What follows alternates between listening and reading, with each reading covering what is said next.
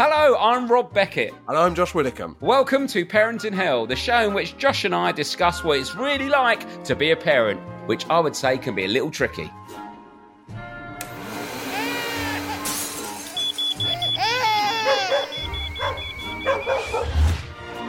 So, to make ourselves and hopefully you feel better about the trials and tribulations of modern day parenting, each week we'll be chatting to a famous parent about how they're coping. Or hopefully how they're not coping. And we'll also be hearing from you, the listener, with your tips, advice, and of course, tales of parenting woe. Because let's be honest, there are plenty of times when none of us know what we're doing. Hello, you're listening to Parenting Hell with. Harris, can you see Rob Beckett and Josh Widdicombe? Josh Widdicombe. Not the best attempt at my name from Harris. Go on, Harris. She sounded um, uh, Scottish or American, that lady. she is Scottish, yeah. Uh, Scottish. Two, her her email is called Scottish Two Year Olds Intro for you. Hi both. Here's a wee intro for your uh, from my two and a half year old called Harris, who's just found out he's going to be a big brother. Loving the podcast, Amy. Oh. Harris, short for Harrison, do you ima- imagine? Oh no, yeah. Harrison's a bit of an uh, American name, I think, isn't it? Harrison? Oh no, George. Do you have you read that book with your kids? Ever? Oh no, I don't really. They'll be too old for it now. Yeah, I think so. We sort of they they they read on their own now. They don't really need me. Yeah, they just read um piss here, don't they? That's what they mainly read. yeah, just piss here reading the book. Um, book's out now. Hope you all bought it, guys. If you haven't bought it, go and buy my book. It's in a shop. A Class Act Rob Beckett. Right, Josh. Let's do some Instagrams because people are sick of me talking about our books. Um, I reckon you talked for about six point five seconds about your book there, Rob. yeah, I know, but I'm bored of my own voice. I'm sick of it. I'm on Jonathan Ross talking about it next week. I think. Oh well, there we go. Yeah. Hi, Rob and Josh. Yes. we love the podcast. I listen whilst on pram pushes around our village. I've definitely raised a few eyebrows from laughing out loud to myself as I walk. Keep up the good work. Over the bank holiday, my husband and I were enjoying a rare moment of quiet whilst our children were building Brio train tracks together in another room. Ah. We sipped our drinks, awaiting the inevitable arguments to come. None came. By now, you'd have thought we'd be wise to enjoying prolonged quiet. It is never a good thing. After 10 minutes, an unexpected scream came. it's eating my hair. What? My husband and I looked at each other, wondering what new sibling rivalry this could be. To our surprise, the culprit was not our younger brother, but a battery powered Brio train. Oh no. As our daughter entered the kitchen, we could see the train slowly climbing its way up a section of her hair to the top of her oh. head. He's eating my hair. As it did, a chunk of hair was winding tightly around the wheels. Oh no. we managed to stop the vehicle, but found it was completely entangled. Oh god. We held our breath and put the train into reverse No way. in the hope that it would make the journey out of the hair the way it came. Of course, it didn't. Oh, oh I thought it was gonna. After a good hour of reversing tears and cries of pain, we concluded it was well and truly stuck. And we had definitely made it worse trying to solve the problem. Our newly purchased lockdown hairdressing scissors, along with some pliers, were required. Oh my god, they had to cut the hair. She now has a large tuft of short hair right on top of her head. Oh. oh. The mangled train will now only go in small circles on the floor as it is missing two wheels on one side. Oh my god. From Catherine and Ian in Oh, Bedfordshire. Catherine and Ian in Bedfordshire. I mean, I, I, I think there's lots of stories about that, like kids cutting each other's hair and stuff. If you've got any hair hair based stories of kids cutting their hair, getting their hair cut, let us know. And pictures as well. We'll stick on Instagram if you if you if you're happy for us to. Eating my hair. It's eating my hair, mummy. That is an awful thing to hear, isn't it? Just the vision of the kid with the train coming up the hair, ah. just slowly. like a horror slowly. Yeah, it is. Oh my god, that's all horrific. Um, oh, we've got some more things that I don't have an opinion on. I'll whip through Oh these. yeah, yeah, yeah. Go for it. Um, how the world begun, just not that bothered. Thanks, Peggy. Things I don't have an opinion on, whether a Jaffa cake is a cake or a biscuit. yes, a great one. Don't give a, shit. Really good one. I don't have opinion. I don't have an opinion on which way the toilet roll is on the holder. How does it make any difference? Lynn from Wigan. This is my favourite feature ever. Things I don't have an opinion on. Whether it's cream or jam first on a scone, couldn't give a shit. Just eat the bloody thing. It all mixes together in your belly anyway. Charlotte. Oh Great. God. Um, yeah, so they are excellent. Keep them coming. I like their Should we short and record sharp. a jingle for that or something? We could do, wouldn't we? But do you know. I don't really have an opinion on whether we need one or not. Couldn't give a shit if Michael does it or not. I'll never listen back. I won't know, so it doesn't bother No. me. Zen, innit? Um, Let us know if you have no opinion on things. Hello. What is it? Parentinghell.co.uk, something like that. yeah, something like that. I don't know. Don't even, I can't be my Instagram. response all the time. Don't really have an opinion on if there is a web. it's not really an opinion, is it? There, there is No. either an email or there isn't. Um, anyway, I've got another. I've had too much coffee. I'm talking so fast, Josh. I've got to try and breathe. What are you doing with the rest of your day? I've got. Bo- I tell you what, I've got a day off today. I've got well this, but I'm boxing? doing, I'm doing some boxing, and then I've oh, got. The. I'm going to go for a walk with Louise, um, my wife, and then pick the kids up from school. Oh. Right, I've got a good Instagram message here. Um, we this is the this is hi Rob and Josh. I just listened to the episode about weird things people wear to bed and thought it was worth sharing. When I was thirteen, I went on a French exchange and uh, went to a school, different school in France, and was partnered up with a girl. This is from a girl called Eloise, by the way. It's not um, an odd pairing of teenagers. I had to share with her for a week. Horrific in brackets. Every night she would put a full outfit on. We are talking jeans, a top, and socks, the full works. Get into bed, sleep, and wear the clothes to school the next day. You what? So I think she was saving time in the morning by getting dressed in the evening. So the she evening. was getting dressed before bed? Yeah, she didn't shower the whole week. Oh, my word. Almost definitely say she smelt worse than Josh's adrenaline sweats. to top it all off, her name was Hoda, pronounced Oda. it was It was the worst week of my life. I'm over the adrenaline sweats now. Are you? Are you sweating normally or just no sweats because you're calm? I don't really sweat much unless I've drunk. So Oh. I sweat at night. If I for years I thought for, for about the first six or seven years of my relationship, Yeah. it, it was the conclusion of me and Rose was that I was someone who just sweated loads at night. Yes. And then we had a child, and I stopped drinking as much. It turned out I didn't sweat at night. It was just that I was drinking too much alcohol in my life. So would you like have a couple of beers every night before bed type of thing or wine? What was it you No, I drink? just go out on the lash three times a week. You know? All right, okay. So by the time you've recovered, you're pissed again. Yeah, yeah, Yeah, exactly, okay. exactly. You, you were basically drunk or hungover all week. Rob, from the age of 18 Yeah. to 34, Yeah. I just presumed I was always tired. You heard? Because the thing is, you're a bit of a sesh head for such a, you know, what on paper is massive sort of virgin nerd. You're pretty cool.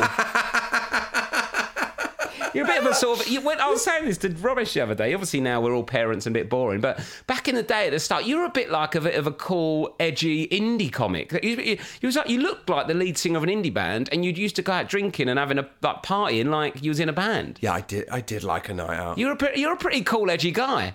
I wouldn't go that far. You were. Well, thanks, mate. You were. You looked really cool. You had cool clothes, cool hair, and I, stuff like that. mate, I look better now. I've got I've got cool glasses. I, I, no, no, no, no. You look nice now, but you don't look cool now. You look like you look. You dress nicely. You look nice. Then you looked a bit like this guy could be. This guy could go and do anything. He's quite rock and roll. I, I used to wear bootcut jeans when I started doing comedy. I know, but that was depressingly. This is how old we are. That was what was in fashion then. Look- Looking back now, you don't look cool in those photos, but for No. the time, you were cool. You were Josh. You were cool. You was out party. You was a Chris Evans of the noughties, I had an edge. of the tens. You was not Chris tens. Evans of the tens. God, Weren't you? man, and look at me now. And also, you got on the telly first. You was all chatting with Blur. You'd go to gigs. Do you want to know? Well, I can still do that. I can still do that. No, you can't. You're being, but you go to bed at half nine. I look at my phone sometimes to text you. It's quarter past ten. I think it's not worth it. He's already he's already lying at the foot of his bed like a fucking Alsatian.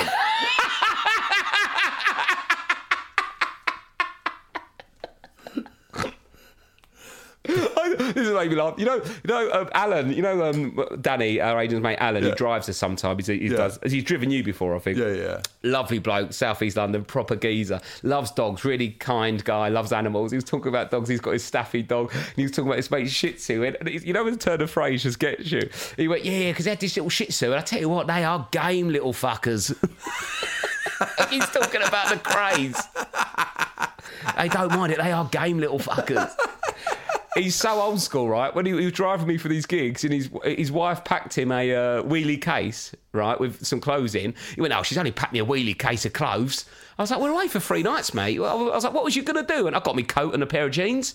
And I was like, well, "Was that gonna be it?" Anyway, she packed him this wheelie case, and he refused to wheel it. He carried it. What? Because he 'cause thought it was he's such a geezer. I don't know what he thought. He's just a geezer. I can't wheel that. I mean, I could, it's not of it. I'll carry it. so old school. Lovely bloke though. Big shout out to Alan for stepping in at the last minute for the driving. Do you want? Do you want to hear how much I've lost my edge before Michael McIntyre? Oh yeah, yeah, go on there. So I've realised two fortieths in a row that we haven't been able to go to, Okay, yeah, and it, you feel bad for not going. yeah.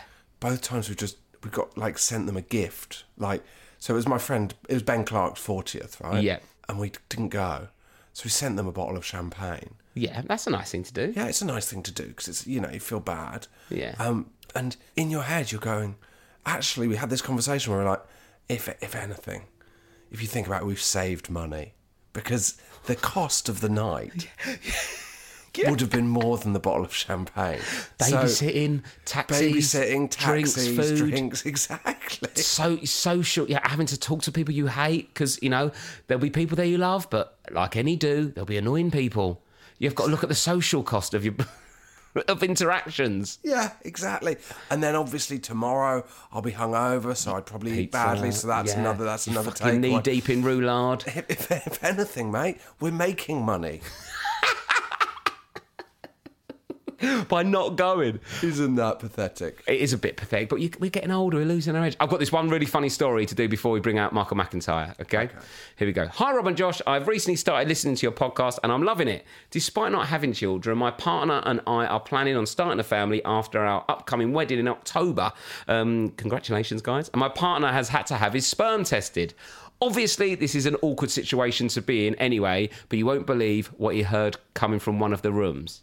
Oh, so apparently, Was it someone going, I hate my life? hey, by the way, just I've realised some people have just listened to the Michael McIntyre episode. That is a callback to Tuesday's episode. So Yeah, oh, oh, if you've just come in for McIntyre. yeah, if Yes, you've just come yeah. in for McIntyre, that would, you need to listen to Tuesday for that to make sense. I wasn't. So, I think we should put some sort of wall on it. You can't just turn up for big dogs like McIntyre. Where were you? Where were you at the if start? If you're just here for McIntyre, get out. You little glory hunting rats. It's like Plymouth Argyle at top of League One at the moment. Yeah. And on the message boards, rather than people being happy, there's people complaining about where are all these fans when we weren't any good. It's like just enjoy yourselves.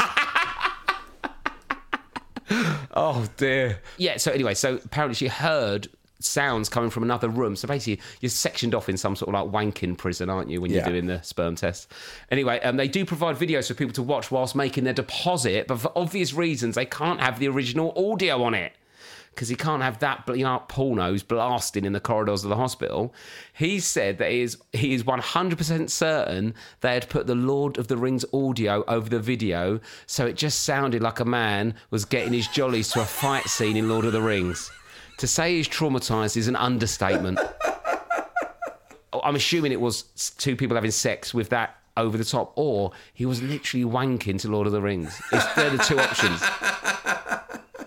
Keep up the podcast, guys. It's keeping a lot of people sane. From Annie. Do you know what, Rob? One of the only ways to get through the boredom of that Lord of the Rings film.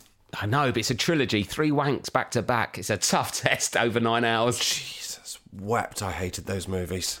Also, it'll be awful as well if you did deposit and you just heard, my precious. um, right, um, this is Michael McIntyre. Enjoy it, people.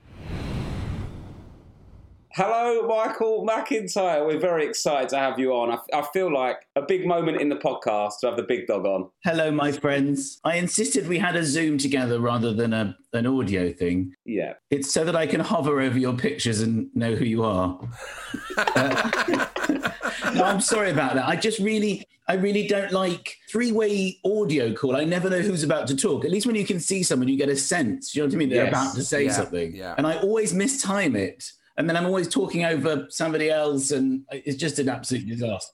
It's fine. Zoom's fine. I'm, I'm excited we did Zoom because I can see your some Lego you've got in the back background there. The Hogwarts castle, is that? Well, actually, that's that's my house. That's a representation. this is my son's sort of office. He, he rules the roost here. your son's office. Yeah, it sounds crazy, doesn't it? We had this spare room, so and he collects all these. You know, he's a collector. Oh, what are they called? Them little pop head things. They Yeah, he's got too many of them. He's got a lot of them. Wow. Can I just say that you've got the ultimate uh, parent thing in that your name on Zoom is your son's name. You're absolutely right. I'm using his computer. basically my, my I can't even say children anymore because they're like 16 and 13, but I don't know what to call them. The young men that live with me that I produced, as you can see, already within the opening 30 seconds, they rule my life. I have to, they've taken the computer. I mean, they make their own money now. That's not something I've asked them to do. I've got no control over them at all. And yeah, so he took this room, which I suppose should have been my office, and one day will be. Yeah. but it's hard though, isn't it, to sort of say you need an office when you're a stand-up comedian. Like in business, in offices, they call it hot desking, don't they? Where you Yeah. just sort of sit. I have that with my laptop, so I have to hot desk around my house. So I'll use the kitchen table, or I do a lot of work in bed. Is that is that something that you do on your laptop? Is like Depends what, what you're doing on the laptop, Michael, in bed. I think. What constitutes work? well, I've called it work, but always lock the door. Yeah. that is really working. So let him, let him crack on. And so you you've got two boys, 13 and 16. Is that right?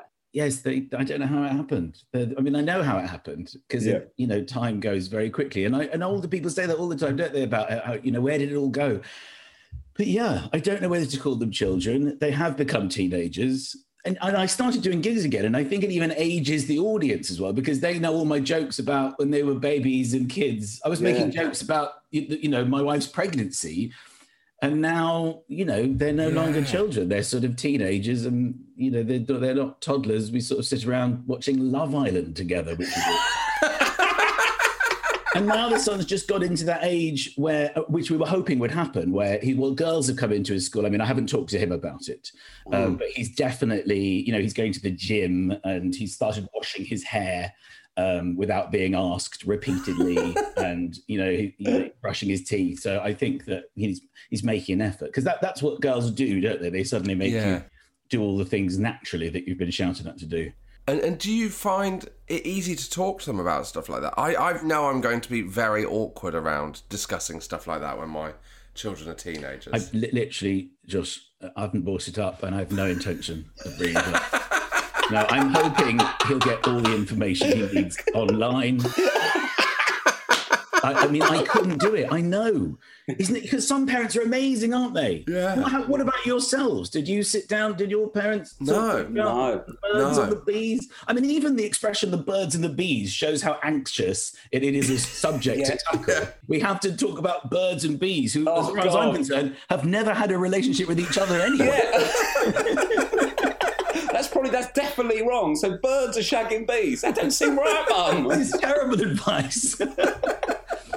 yeah, no, I, I never had any birds and bees. I think my mum gave me a condom once when I was going out on a night out, and I think I was physically sick and cried just the panic and the, the stress of Yeah. that. I can imagine. So it must be it must be difficult. Do you like you've just you've written your second book Oh, autobiography? So uh, we better give that a plug. But also as well, did you find that you were reflecting on your time of your kids growing up? you talk about you know the, the um, the birth of one of your children and that you forgetting the car seat and things like that, which I'm sure we'll come on to. So did now writing that book, did you feel like you you were like, oh my god, they are like young men now? Well, it was nice to stop and, and reflect because you don't have a chance to do that. You know, you, you remember the life as it as it used to be. Do you Yeah. remember life before? Yeah. It was Yeah. all gung ho and there were things and plans and diaries. And then, of course, when everything stops, and I think you both had the same solution. Did you both wrote books? Did you as well? yeah. Well, yeah, Yeah. yeah, yeah. We both wrote books. When the theatre's a shut, what else are we going to do? I thought it was only me. I thought it was a great idea. Literally every comedian is, is an author now. Yeah. There's so many books coming out. We shared an audiobook recording, didn't well not an audio book recording, but we were in the same building. Yeah, it sounded like we, we sort of read every other word of each other's book. it's your turn now. The morning of the. Um, yes, we were in the same recording place because I went in. I think this reflects on how sweet you are, Josh. So I went in for the recording and I didn't feel well. I had a, you know, like a coffee, you know, all the, uh, not all the symptoms, but a couple of the go-to symptoms when you start mentioning it, people like really back away. So I said, I'm not feeling so well. And, you know, the producer was like, you know, trying to open a window and somebody was cowering in the corner. So they got me a test, a um, lateral flow test, which I don't know how you're with, but it's like, I mean, my, my kids are amazing at it because they're used to it now. They go to school, they just, oh, in the throat, in the nose, and they're out the door. For me, as soon as I start unpeeling Yeah. that swab,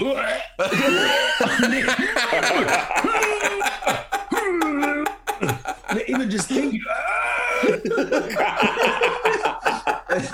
anyway, so I'm doing all that. Anyway, it comes back and I get the one line, the, the satisfying ah. one line. Yeah. And then they say, Oh, Josh is in the next booth. Do you want to go and say hello? So I, for some reason, I took this result to him to show him that I didn't have COVID. But Josh is so sweet that he thought I was showing him that I did have COVID. And I, not only was I showing him, I was showing him in a sealed booth, no air. And his first reaction was, "Oh, you poor thing!" Rather than get the hell out of this booth. there is no ventilation in here. You went, "Oh no, you don't, do you? Do you remember this?" Josh, what was you thinking? I was just thought you can't throw someone out who's just had that news, can you? you can't. You can't twist the knife. Oh well, that, that's just very sweet of you, not to completely panic. Like I think, I think you almost said, "Come and give me a hug," or something. Do you need a hug? Give me a kiss. Come on.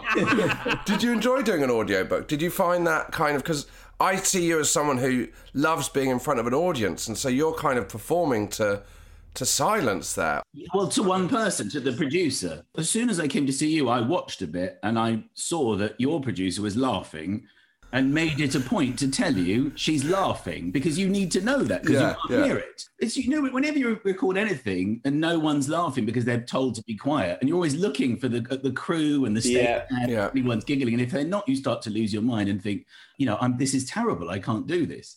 So yeah, for the first few chapters, I was really worried about this guy because he wasn't really doing anything. He didn't. He looked a bit annoyed. He had that, you know, that sort of pre-sneeze face, but he never sneezed. He had that sort of, a, and I thought, oh my god, this guy hates me. And then we got to a chapter when there was a story about. oh, I think I mentioned a joke I made about uh, herbs and spices in the cupboard, and he went, "Oh, we, we we labelled all our herbs and spices in a section of the cupboard called the McIntyres because of your joke." And I was like, "This guy loves me." so then we had to go back and re-record all the first six chapters, me thinking that he loved me, and I did it a lot better. I think it's it's amazing how that confidence really helps. Yeah, totally. Just also how vulnerable we all are as comics. I just need them to love me. That's why we do it. But like in lockdown, I mean, that's one of the things I suppose is that I did struggle with is that people don't find me funny in, in this house. I don't. I'm not. They're not. I don't. They're not fans. I mean, they've actually openly said they don't like stand up, and they don't laugh at at anything I particularly say. When it was deep into lockdown and I was really, you know, missing that. I mean, sure, everybody does this. It's sort of, you know, you make quick quips when in the telly, and sometimes you think that's quite funny, and you look around for a bit of a response. Yeah. So that was going on for you know a couple of months in lockdown. Nothing. I was getting nothing. And then I said something, and my son laughed, and then my wife laughed, and this was like after two months, and then they really got the giggles. So you know how encouraging that is for a comedian. So I, I was on a roll. I was doing impressions. I I actually felt like I was back. I'm, I'm, I'm at, the, I'm at the O2 arena. All the old juices were flowing. And then I stopped telling jokes, but they carried on laughing. My wife kept laughing, and my son was giggling. Like to such an extent, I was like, "Why are they still laughing? What's going on?" Anyway, it turned out my testicle was hanging out of my boxer shorts. That's what they were laughing at. My ball was hanging out. Oh, no. My son just pointed to it, Dad, your ball's hanging out. It was nothing to do with the jokes. At least you got something for the new tour, though, Michael. You can open with that. No, you got to close with a bollock. You can't open the show with a bollock. But at that point, that's the only material I had to reveal one testicle. That is also though the vision of you in full flow because when you are in full flow, it's a force, it's a force to be reckoned with. There's impressions, there's energy. You're, you're skipping across the stage. Your fringe is flopping, your balls flapping. It's, it must have been a, an amazing sight. But that, that was it. That was the only thing they laughed at. Yeah, and then you know I had to take that one on the chin, and then we laughed at that. But no, um, no, not not a lot of laughs. But I did miss that. I did have this thing with the because outside of my family to make people laugh, it's only deliveries. That was my other opportunity to get a laugh. was was the Amazon guy. And I didn't know the first, you know, they started doing that thing where you open the door, they need a photo of Yeah. the package with the door open. So this guy, is on the other side of the door and he says, You're going to need to open the door and I need to get a photo. So I thought he wanted a selfie. I thought, I thought, of course he does. I'm a big star. I remember that, you know. So I, I took one ball out just to make sure I got a good laugh. and, I, and I walked out the house and I stood behind him waving, and he just took a photo of the package and wandered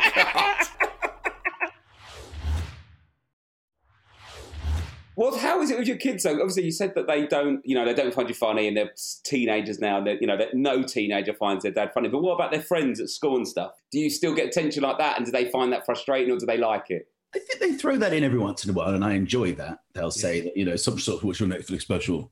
I mean that that's me. That's my son speaking there. That's when you can understand all the words. A lot of the time, a whole sentence. It's a lot of grunting, and then you go, "I'm sorry, I didn't get any of that." And they'll go, "Whatever," and then just leave. So that's that's the extent of a lot of our conversations. But my youngest son, yeah, he'll say that you know like his friends have seen stuff, and and I like that, but not so much. Although podcasts are very good because podcasts. You know, people love these. You, these are this is huge. This one, people love. po- I went to the, get my V. I, I don't want to mention another podcast. we're all friends. We're all on the same team. Alan Carr's podcast. Oh yes, yeah, we love Alan. So I had to get a visa. I went yesterday to the American embassy, and they give you an interview to see if they want to let you into the country. Basically, it's quite nerve wracking, and they give you a file of, of everything I've ever done. So it's all like Wikipedia and terrible things like that. Um, but yeah, no, he listened to the Alan Carr's. I heard you on the podcast, and he really liked me. So I was like, thank God I did that. I got you into America. People love these things, don't they? They do. Well, yeah, that embassy is quite stressful. Me and Romesh had to go there to get our Yeah. visas for America, and basically the, the form you have it's, it used to be called like an alien form. I think it's called, which means that you can go there because you do something that's a bit extra. Uh, it was like a weird, like overblown American thing. Yeah. It's like the alien visa, like that. And as we queued up to get in, the producer said, "No jokes, no messing about. It's very serious. It's America." I was like, "Okay." And then me and Romesh just stood there, and she gives Romesh the form, and he goes, "She goes, oh." We used to call you guys aliens. And I went, I think you'll find the term's Asian. He doesn't really like that. and the glare I got from the producer and the zero laugh, I just put my, like, you know, like a dog's naughty, they just put their head down and walk. when, when I went to America um, to do a gig, I didn't realize that they don't know the expression break America in America because, of course, they're from America. So it's meaningless to them. So when, when I told the guy at immigration I was here to break America, he thought, you know, it was like a, a threat. It was like a, it, was a, it was a big threat. And I made it worse. I was like, I'm going to give it my best shot. And the way he like, and then I had to explain it to him. I mean, even when we go to Disney, I mean, I'm there. I mean, when the kids were young, I mean, they're in. My son would wear like a big goofy hat, and we love Disney T-shirts. We're obviously we're in a queue full of other people wearing the same things, and they ask you this. It's terrifying. They ask you, "What is the purpose of your visit?" I'm like, "Are you serious?" And it's the uh, the whole of Disney. There's no queue that's more stressful and longer than this. Is the the most frightening ride of going to Orlando is immigration at the airport. Terrifying. How does it feel though as well? Because in your book, you write about when you first had your kids, you, you weren't as successful as you are now, and things hadn't really properly kicked off and stuff. So how is it now? Like, do they do they remember that period when there wasn't like the success and money and stuff compared to like now? And do you remind them, or do, what, how does it work? Or they just they always just used to the lifestyle they have now? Well, they're very grounded, and like it's hard for me to, to say that they've got a normal lifestyle as you look at me sitting in my son's office um, on his desktop computer, Apple Mac. Um, yeah, I don't know. They're very grounded. I'm just very lucky, I think, because they're just they're good boys. I'm not Yeah. just saying that they are. I think that's the aim, and I'm glad it's happened. And I've all credit to my wife, who's just a really lovely person, and an amazing mum. But they've just become kids, and now they're just like they are like mates. I mean, they're just they're nice. I mean, occasionally we- we'll have a, a flaming row, um, which I'm not very good at. No. What kind of things kick those off? What's what's the the big like bugbear? a lot of it is to do with the, you know devices there's a lot of the because but it's hard to discipline your child when you're also doing the thing you're telling them not to do Yeah. Yeah, of course. yeah. Yeah. we've got this thing where we shout when someone's on their phone we'll shout phony and then it sort of like startles them um, or if everyone's on their phone at the table and one person noticed they go full house false. I mean, we turned it into a game. That's a good game, that. That's a great game. The, the only time I don't look at my phone is on a Monday when I get my weekly screen time report. That's the only time I can't bear to look. It's like, oh my God, I'm up 17%. I mean, my son, my teenager, he goes to sleep looking at his phone, and in a way, I thought I think it's bad. But then, you know, I, I always used to go to sleep. I don't know, listening to the radio when I was younger or watching TV. I mean, Yeah. it's, it's just what young people do. But then he'll actually fall. As, I don't know if you do this, but I'm on my phone so much that sometimes at night I'm scrolling through my phone in bed, and then I'll fall asleep, and, my, and I'll drop the phone on my face, which then wakes me up, and then I just carry on scrolling. And the same thing happens to my son. We know he's asleep when we hear a clunk on the ceiling because he drops his phone out the bed. And I'll turn to my wife and go, Oh, that's Lucas. He must have nodded off. Because he dropped the phone out of it down, bang onto the thing. No, so we argue a lot about that. Get off the phone, get off the computer. It's always on, you know. I mean, uh, we lie to ourselves, don't we, as parents? I don't know if yours do any of this stuff now with the gaming. Ours are a little bit young. I've got a five and a three year old. Josh is three and a one. you convince yourself that it's um you know that it's social because they're talking to each other whilst they're shooting people Is it Fortnite and stuff like that? yeah fortnite i think luckily he's gone off fortnite for, for a bit he was completely addicted to fortnite and that was quite intense and you can't because you said apparently you can't pause it so i would say to them you, you've got to pause yes. the game it's dinner pause it He was like, i can't pause it i can't it won't pause Yeah, I was like, you you need to can't. pause it. And then he explained the only way to come out of the game is to kill yourself. Mm. So then there was a period of time when every dinner time, my wife and I would shout up the stairs and go, Ozzy, kill yourself, it's dinner. what kind of a life is this? Shoot yourself. It's bolognese. I've been in your family home, and it's a proper family home as well. That's kind of, you know, when you imagine like kind of a, a big comedian who plays the O2, you imagine like it could be a soulless kind of existence. Do you know what I mean? Whereas, but it's a proper lovely family home. And do you try and keep them grounded like that? And did you try and create that? Because it seems just so nice and so. Your life seems very pleasant, Michael. No, it does. And I'm sorry to tell you, we've now moved into a vast soulless house. Um, let me just call my wife on the intercom and see when lunch is ready. Um, yes, it's the same for everybody, isn't it? I mean, it, we're living our family lives. This is why we can do what we do because we are thankfully all living the same lives. And when I go and talk about my life and you talk about your lives, the audience relate to it. And I've been asked that question a lot ever since you get you become successful. It's like, can you think of anything funny to say that people can relate to? I mean, obviously there are certain things that I experience that I don't, you know, I don't have a lot of private jet material, for example. Um, I mean, I do, but I can't share it. It's quite a niche, quite a niche crowd. That one.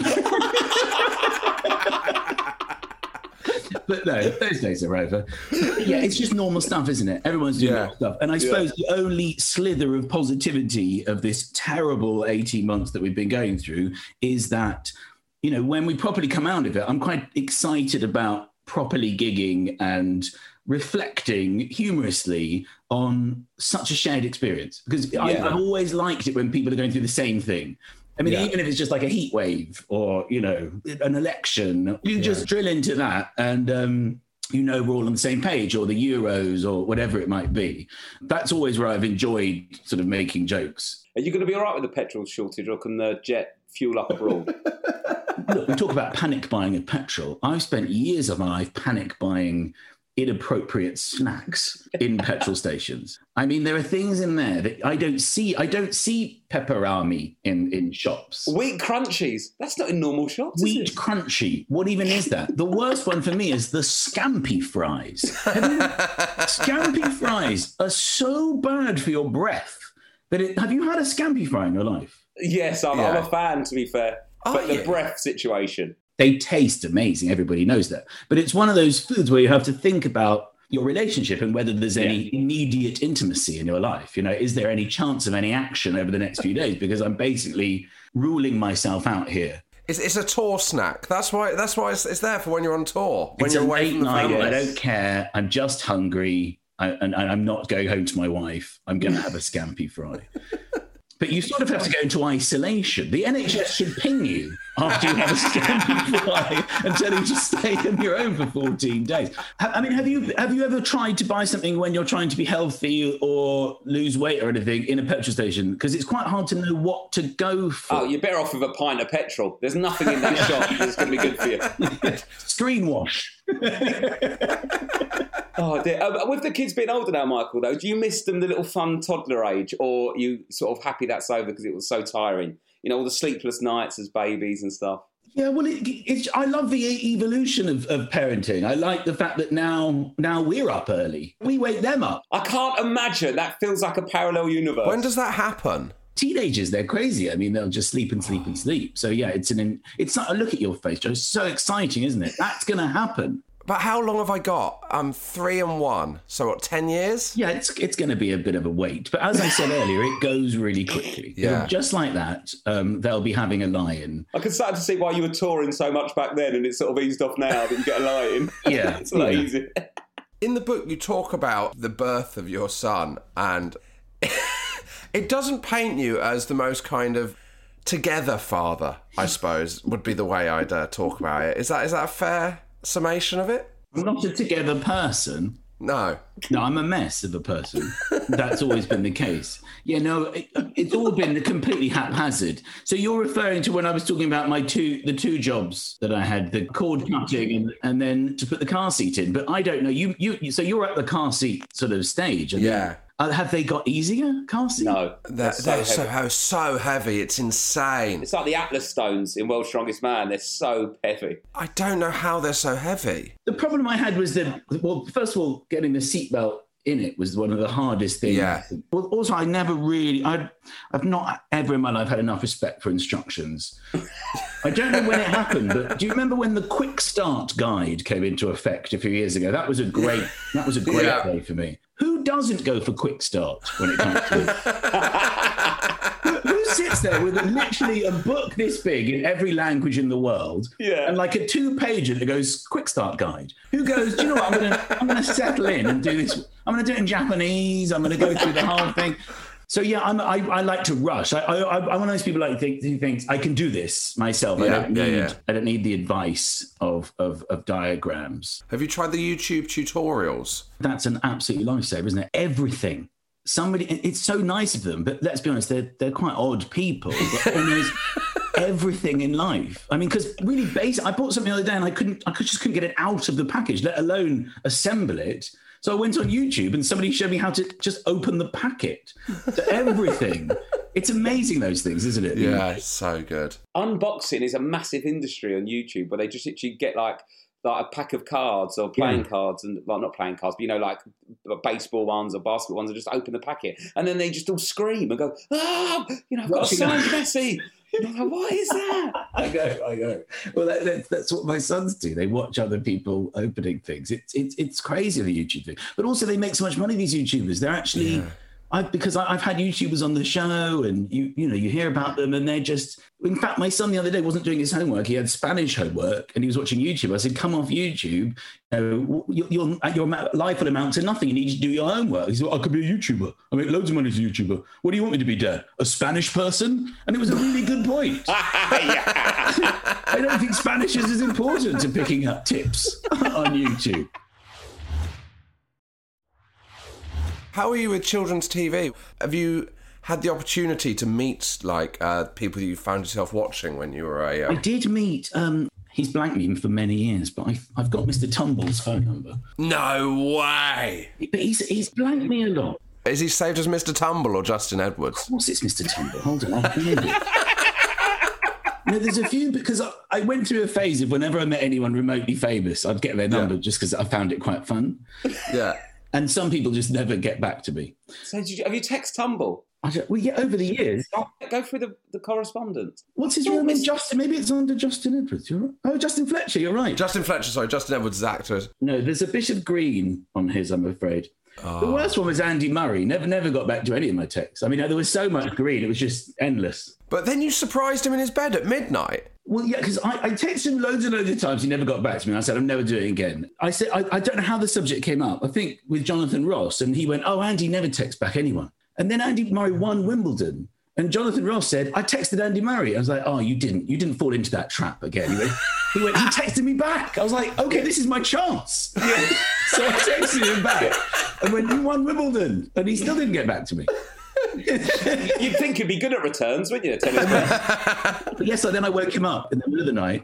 We had a lot of fun. It was in that place at George's Park, you know, where the footballers go. Yeah. He was recovering from an injury.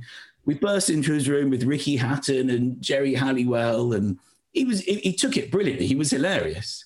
Texted him afterwards. You're such a great sport, Andy. Nothing, nothing. You didn't him. You didn't. Have you got the wrong number? You haven't No, I got- checked it. I checked it. I checked it with I checked it with his mum when she came on the wheel. I was like, that's still Andy's number, isn't it? With the mum. Do you know Joe Swash? Always when he meets everyone from doing the jungle, always gives his mum's landline number because his phone he's always losing his mobile and it's just easier. So his mum always like finds him going, Joe, I've got Fatima Whitbread on the phone. Are you going around for dinner on Sunday or not? That's so funny. Um, but it, but now you see it when they've read it. That's a different thing. Yes, Yeah. that's brutal. It is brutal, isn't it? Murray must have that turned off, hasn't he? His first rule of being Andy Murray is to turn off your red reports if, if you're blanking everyone. I think athletes give their phone to someone. They're like someone because you think you don't really look at your phone when you're doing sport, do you? No, you're right. If you go to the gym for an hour, you don't look at your phone really, kind of thing. Or if you're playing football, whatever. So if you're doing tennis all day, If you were watching Wimbledon at, at the change of ends, they were literally just oh, checking their phones. I mean, I don't think we're looking at a champion here. Michael, you could watch him ignore your text live on TV. If you texted him between games, you saw him look at his, ta- his phone and kind of. And where did that the bubbles start? When you can see that they're thinking, and yeah, about typing. because the whole thing is, I don't know if it's just for us as comedians. You want people to think that you're quick. You're not just funny. You're Yeah. great. And if you leave, if there's too many bubbles and the typing goes on for too long, you're like, ah, I'm getting less funny every second. If it takes like a day, they're like, oh, a day for that. There's a lot of pressure on the bubbles and the typing and the red. And sometimes when you know you're watching their bubbles, you suddenly realize, oh my God, that means they can see my bubbles. And then you start, you go off so they can't see your. The whole thing is very, very stressful. Don't beat yourself up about Andy Murray. Anthony Joshua's given me the same treatment. He never replies to me. I've had nothing from Ben Stokes, and that's only DM in Twitter as well. Uh, he didn't even didn't even give me his number. He just followed me on Twitter, and I went straight into his DMs and got nothing twice. Oh, It's a hard one. It's and, and it sort of sits with you until you have to realize it's just not going to happen because you're still like you know when you send someone a text, it's like that that, that sort of like you're opening something you're, until it until it's replied to, even if it's just uh, I do this thing where you go out for dinner with somebody. And then it has to follow the system of then you send a text saying, wasn't that great fun? And until they say, yes, it was, it's like it just closes off the dinner as a success. And sometimes it's like a day and it's like, have they texted back? And it's like, or, or are they thinking, was it fun? yeah, it's like, yeah, and then you start to question everything that happened. Maybe I was a bit of a dick. Um, I mean, because you've got all this access to the, you know, all these celebrities you meet doing your shows, the big show, the Wheel, for example. Every like, you know, every episode there's loads of celebs on there. Have you had to pull any favors for your kids, people that they love or want to meet? Have you had to do that where you've not really wanted to? Yeah, well, I, I'll be honest with you. I don't know if you've noticed these things behind me, but these are the Funko Pops that my son collects. And the holy grail of a Funko Pop is a signed Funko Pop. So oh, basically, we do sometimes, you know, he'll come to me with like a wish list of like pops he wants to get signed. Because I'm doing the show in America if I get this visa today. so that's very good for him. So we're having like wrestlers on the show and they've all got their pops. Yeah, so you're hosting the American version of The Wheel, is that correct? With American celebs? American celebs. So, oh, that's a Funko Pop gold Oh, mine. wow. It's basically yes. Everyone's going to have a Funko Pop. He's been rehearsing with me how to go into the dressing room and get them to sign them. Are you going to go pre or post show? I think it'll definitely be pre because I think it puts people in a good mood, doesn't it? You, I'm such a big fan. Can you sign ah, this? Oh, yeah, yeah. Yeah, but do you walk in holding it, or do you get it out? So you go in the room because I've done the wheel with you, and you come in and you say hello to everyone, and it really puts you at ease and it's exciting. But You what? That didn't happen with me. if I open the door and you're holding a Funko Pop of me, Yeah. I think you need to get it out halfway through the chat. That's interesting, actually, because this is the exact discussion I had with my son. I said they would be flattered, but you're, you think it might be creepy, especially because they don't know me. No, I don't think it'd be creepy. I just think it, it, I would be flattered, but I think you need to produce the Funko Pop, not have it on display like a Bible sort of Salvation Army, sort of Jehovah's Witness. Oh yes, you're right. It's a bit of a chat, and then it's like, oh, I hope you don't mind. Mind, but but my son and I we're big fans of yours, Yes. and you know we, we've got. Would you sign? Yes, that's the strategy. What I would suggest is, if it's quite a niche Funko Pop that's a collector's item and you're not really f- aware of the celeb, don't quickly look at the box to get the name. I'm a massive fan of, what's this I'm halfway through the conversation. when I worked briefly with a man called David Hasselhoff, he had a pocket full of signed photos of himself. And he would hand them to everybody whether they asked or not. Uh, Just by walking past, he would just hand them out like he was flyering. It was just the most absurd thing I've ever seen. He would just, anybody walked past, he'd go, hey, take one. And they would go, oh, thank you, whoever you are. Thank you, man from 1983. That's strong. That's well, that's American confidence, is Yes. it? Bra- bravado. Well, maybe in America it would be good just to go straight with the Funko Pop. But is there a, is there a top of the list one that he, he, he wants or needs your son? Well, I, I I don't know really. I mean, he likes yeah big actors. I mean, you'd have to ask him. Yeah. Um, I've got a few good ones for him. I got him Daniel Radcliffe from Harry Potter. That's a big one. Big. I got. I found out that my accountant is the accountant of um, Tom Hardy, the um, yeah. amazing Hollywood actor who is actually three different Funko Pops. He's one. He's he's Venom. He's Mad Max. Who else would he? Have? Oh, and Bane. They should bring out the Tom Hardy from the Big Breakfast Funko Pop. I'd have that one. So I said to my accountant, "Look, I'm sorry, but my Ozzy collects these things. I'd really like to get it signed. It would be amazing for him for his birthday." So yes, he texted Tom. Tom was very generous and said, "You know, come and meet me." So I sent someone to meet him. He was in a martial arts gym all day, just oh. exactly what you'd expect. Oh, and you're shuffling in with a Funko Pop. Yeah, I'm sure.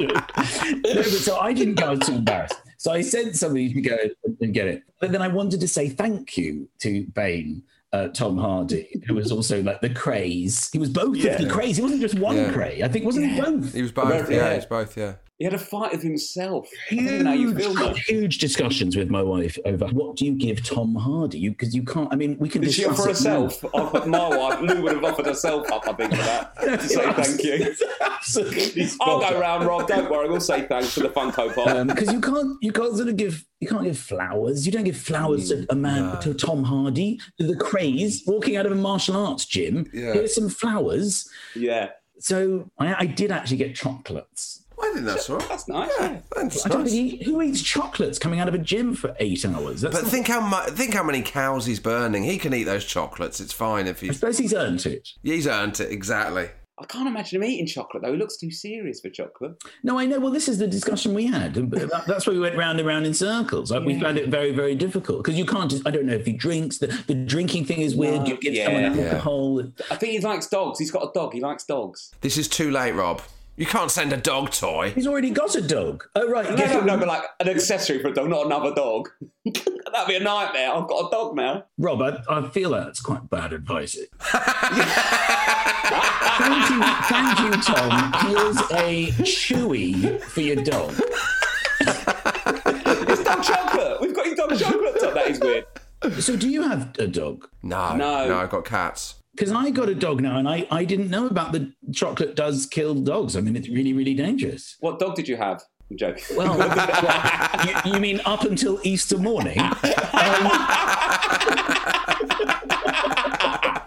I mean, how dangerous is an Easter hunt? That would have been the shortest bubble typing ever, that Easter morning jump. That, that, you would have been proud of that on text. That would, I, I hardly have seen the typing. It was so quick. You're right. That wouldn't have got to the second bubble. That would have been glorious. Um, what dog have you got? Well, I've got a, a crazy dog. He's um he's officially a Norfolk Terrier, but he's had some. It's kind of like a, a recessive gene thing. So he's popped out looking like uh, no other dog there is. He's an exceptionally fluffy dog. So he's he's a beautiful dog that everyone Yeah. stops and, and says, um, "What kind of a dog is that?" And then I have to tell this whole. I, I say the word recessive gene a lot every time I go for a walk. every time I go for a walk, I have to say the word recessive gene. That sounds like one of your characters. recessive gene. Well, stay away from recessive gene. She's had a dark past. and when did you get the dog? When the kids were older or were they younger? Have you had the the dog a little while? Well, a couple of years ago, I think, maybe coming up for three years. Was it sort of like rather than a third kid, you get the dog to put you off being tempted for a third? Well, we never wanted a dog. I didn't think I was a dog person. You know, when you're not a dog person, you just can't see yourself having a be a dog guy with that dog smell. You know, you know, because sometimes my dog will run up to a person and they'll say, "Oh, you know, he must smell Beverly on me." It's basically you stink of dog. He's smelling your dog all over you. I don't want to smell like a dog. So I didn't like it, but now obviously that's what happens. You get a dog, completely fell in love with him, and he's just Yeah. a very sweet person, and he's very he loves you all day, and he's very fluffy, and um, yeah, it's going really well, and the kids love him, and he's a great addition, old Mac. He's called McFluffentire. I should tell you his name. Oh, Fluff That is. So did you just call him Muck for sure? we call him Mac, but he doesn't answer to us because there's a problem. He's got a lot of allergies. So with dogs, the key to their heart is treats. So you want them to do something, they do it, you give them a treat, and they think, "Oh, I'll do that again because I get a treat."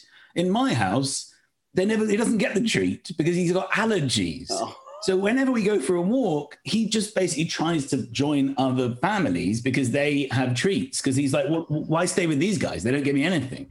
He, the poor dog eats this like dry thing called kibble. He doesn't get the treats, and the treats is really what he wants. I mean, I do. I give him, but don't tell my wife. But that's, I give him a lot of cheese and chicken.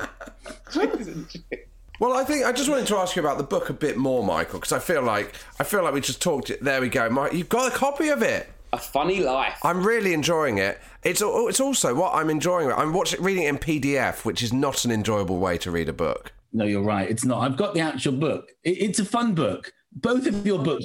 Can we plug each other's books? Your books are amazing, guys. Thank you. Michael. Thank you, Michael. We are mentioned in your book as well. You were very uh, you were very excited about telling me that me and Rob and Romesh get a mention. Well, I was actually in the um, when we were in the audiobook, and I, I said, "Oh, you must be in the book." So I searched it up, and then I did offer you the you were, you're in a list form, I Yeah. think, of, of comedians who are performing at one of my charity shows.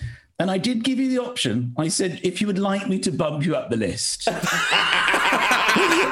I just I couldn't do it. I couldn't couldn't live with it. it. I said, look, I'm right. I'm here. What was the list? It was who done Michael's uh, Christmas charity show, and me, you, and Romesh were in it. Yeah. So who was it? Was I above Josh? Josh above me? I don't know what order it was in. Look, I've got to be honest. It, it wasn't alphabetized. It, it was the natural order that came from my mind. Oh, oh no! Oh, Oh, this is exciting. Oh god! I- but do you know what? There's nothing wrong with bronze. There's nothing wrong with bronze. I would have asked to go to the top if you'd asked me. Yeah, Michael. I mean that. Of course you would, Rob. I would have asked you to put Rob Beckett and some others. Yeah. Rob Beckett et al. Oh, was- oh, I the, the bit in there though that made me laugh was the chicken pox. The chicken pox when you was in a, on a holiday in, in paradise and your kid got chicken pox. Yeah, he did. Yeah, we were in the in Mauritius. Doesn't matter who you are or where you are, chicken pox will get you with kids. Yeah, we got stuck on holiday, and he just came out in a terrible, all over him spots. And uh, yeah, and then of course you're on Google and you're looking up, and apparently if you um, bathe in porridge in oatmeal, it's very soothing because he was very itchy and he was crying. So I had an argument with my wife about I wanted to wait till breakfast because it was part of the, you know, breakfast was included in the meal plan, and I thought I could get some at breakfast, but if we order now, it's going to be on the bill. Meanwhile, he's crying in the corner, covered in spots. They very kindly bought us a baby bath and the oatmeal, and it was a lovely moment. And he got into the baby bath, and you could he was stopped crying and spots all over his face, poor little thing. Anyway, after a period of time, um, took him out the bath. And I just threw it over the balcony without even thinking. I just threw the infused with chicken pox baby bath literally on top of uh, some uh, honeymooning couple on, on, on posing for photos on the rocks. I mean, I could, it was like in, when you do something bad, you see it in slow motion. I was like, oh. if I'd aimed, I couldn't have got them any better. Oh God! Oh, anyway, but they never saw me. I sort of hid. And of course. I hid for the rest of the holiday. Oh no! Um, when's when's the book out, Michael? A Funny Life. I love the picture on the front. I don't know how you've contorted your face up. That's I've never seen your face go like that. I know. I've got a slight secret about that picture. Do, I don't know what's the what's the form. Do you tell secrets on a podcast? Yeah, that's, this is the place place. to do it. I love this photo. They sent me this photo, and they were like, "Well, do, they said they mocked it up on different colours," and I was like, "We love it." And you know, my wife liked it, which is always the key. And then when I was looking at the credits for the photo, there's, there's two two photographers, and I was like, I had two two photographers. Apparently, it's two different photos. They told me. Oh, pushed together. What? Cut and shut? I know it's it's too much to bear, but I can make that face. I mean, I don't, I don't know. Oh yeah, you can do it. But that's from two separate photo shoots. How can it be? I don't I don't understand. and maybe it's more than two. I think the hair is from another one. There's Wow. You're like one of those things where you draw a bit of the face and then you fold it over and then someone else draws a different bit. It's like one of those things. I don't think I think it's quite interesting about it because it doesn't matter that it's you're not you're not tricking anyone. You're not like no, it's definitely me. It's just me on two two different. I can't believe it could be me on two different. I don't know what's going on. I'll look into it. But anyway, I think you can say that. I think that's quite interesting because then you'll see you'll look for it in the shop. Then it's really good marketing. Also, Michael, everyone who's listening to this has just Googled the cover of your book. It's the perfect marketing. amazing. And I have to say, the best way to see the join is to buy it and read it in its entirety.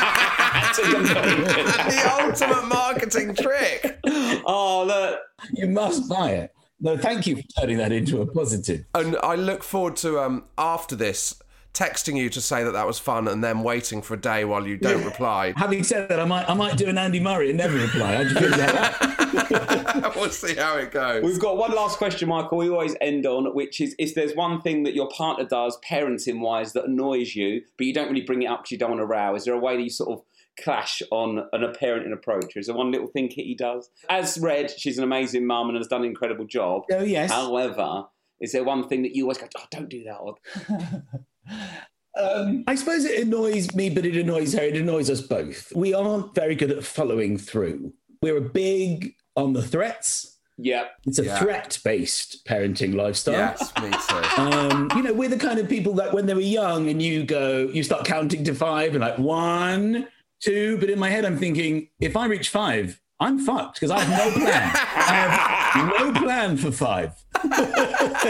Three, and then of course there is four and one, ten. because you're just waiting. I have nothing.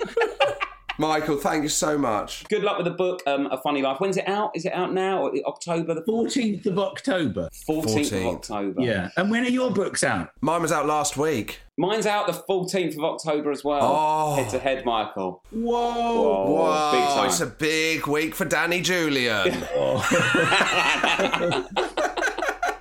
Thank you so much, Michael. it's been a pleasure, Michael. All right. Bye. Thanks. Good luck. Cheers, Cheers, mate. Bye. Michael McIntyre. Always good value, old McIntyre, isn't he? Yeah, there's a reason why he's um where he is because he's just funny. He's a very funny guy. He would be in America as we speak. Yes, good luck with the Will McIntyre. He does really well over there. He's played Radio City Music Hall and stuff like that. And uh, yeah, no, he's a he's a brilliant actor. You can imagine they love him in America, right? Because So English. he's exactly how they imagine English people. Yeah, do you know? I'm, I always think like how hard getting over there because it's very much. I don't think they very. They've had like Russell Brand. Well, they've they got Mary Poppins. Do you know what I mean? So they Oh, imagine. Yeah, but I'm a chimney sweep. also, you know, go and live in LA. It's quite nice and warm, isn't it? I hated it. Four days. Worst place I've ever been.